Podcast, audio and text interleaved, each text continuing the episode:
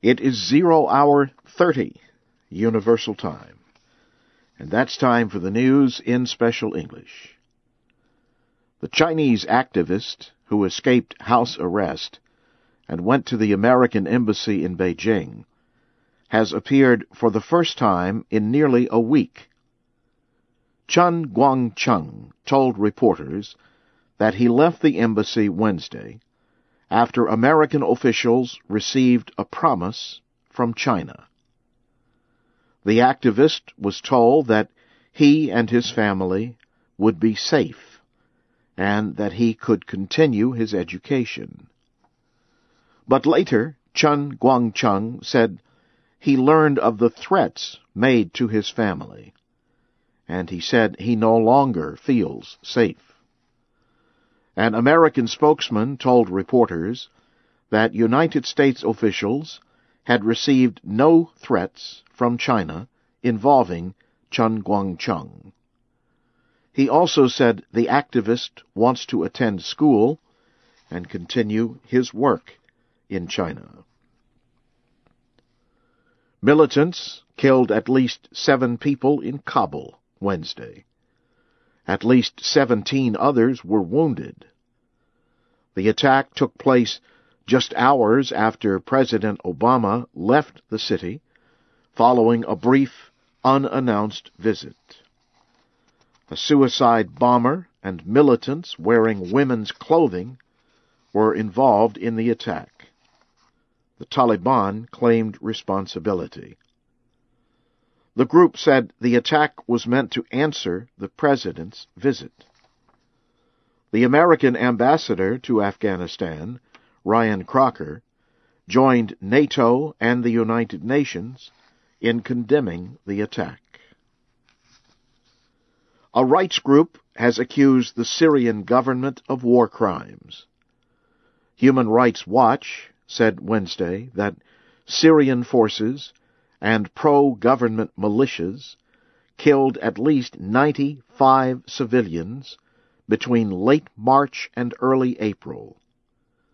The group said the deaths took place in Idlib province during the time leading up to the ceasefire negotiated by international diplomat Kofi Annan. Human Rights Watch also listed government actions that it said were war crimes. The United Nations Security Council has called on Sudan and South Sudan to stop fighting immediately or face possible restrictions. All 15 members of the Council approved the resolution on Wednesday. It demands that both sides stop all fighting and reach an agreement on oil, borders, and citizenship issues. The resolution calls for a just and lasting peace between Sudan and South Sudan, and it threatens possible economic and diplomatic action if either side fails to obey the resolution. German Foreign Minister Guido Westerwelle is threatening to block a political and trade deal between Ukraine and the European Union. The deal is designed to increase Ukraine's links with the EU. The German official said his country could not support the agreement if Ukraine does not provide satisfactory health care to jailed opposition leader Yulia Tymoshenko. She has refused to eat for more than a week after she said she was beaten by prison guards. You are listening to the news in VOA Special English. South Korean officials say more than 250 airplane flights into and out of the country have experienced problems in the last few days. The airplanes reported interference with their global positioning signals. The Transport Ministry in Seoul says the jamming began last Saturday and has affected flights from the country's two main airports. It said the affected planes have used other navigation systems and were not in danger. Similar jamming in the past has been linked to North Korea. The United Nations has approved restrictions against three North Korean companies involved in the country's missile and nuclear programs. The American ambassador to the UN says the Security Council has frozen property belonging to the three companies. Ambassador Susan Rice also said the Council considers the restrictions strong and credible. North Korea attempted to launch a long distance missile last month dismissing calls from the international community not to do so. The missile fell into the Yellow Sea about one minute after it was launched. Burmese opposition leader Aung San Suu Kyi has been officially sworn in as a member of parliament. The Nobel Peace Prize winner is now a member of Parliament's lower house. For more than a week, she and her National League for Democracy party had refused to be sworn in. They objected to a statement requiring Parliament members to safeguard the Constitution. However, they agreed a few days ago to take the oath of office. They also promised to push for constitutional change through legislative action.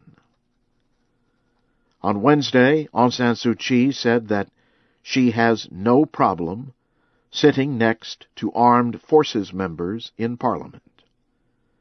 But she said she would like to see Parliament become more democratic. Burma's military rulers kept the Nobel Prize winner under house arrest for most of the past 20 years. Roman Catholic nuns in the United States are reacting to criticism from church leaders in Rome. Last month, the Enforcement Committee of the Catholic Church criticized the group that represents most of the 55,000 American nuns. It said the women were not doing enough to oppose same-sex marriage and operations for ending pregnancies. Members of the Leadership Conference of Women Religious have disputed the criticism.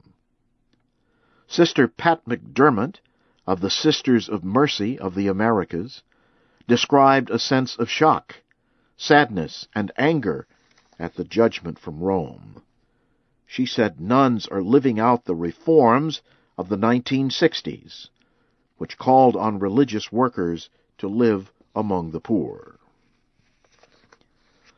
The Committee to Protect Journalists has released a report about the 10 countries with the worst media restrictions. The group described Eritrea as the country most lacking in press freedom. The report comes one day before World Press Freedom Day. The new list includes Belarus, Burma, Cuba, Equatorial Guinea, and Iran. Also North Korea, Syria, Uzbekistan, and for the first time, Saudi Arabia. Now, briefly, again, the top news. Chinese activist Chen Guangcheng says he wants to leave the country because he fears for the safety of his family. Militants killed at least seven people and wounded 17 in an attack in Afghanistan's capital. And Human Rights Watch has accused the Syrian government of war crimes. That's the news in VOA Special English from Washington.